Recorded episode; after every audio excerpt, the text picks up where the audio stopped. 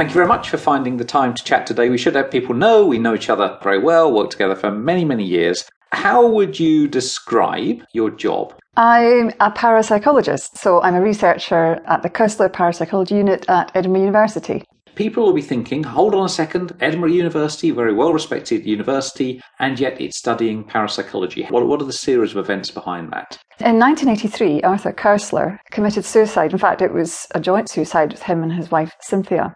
Koestler had a lifelong interest in the paranormal and in mind body matters, had written books on the subject, and he left his entire estate to support the establishment of a chair of parapsychology at a British university.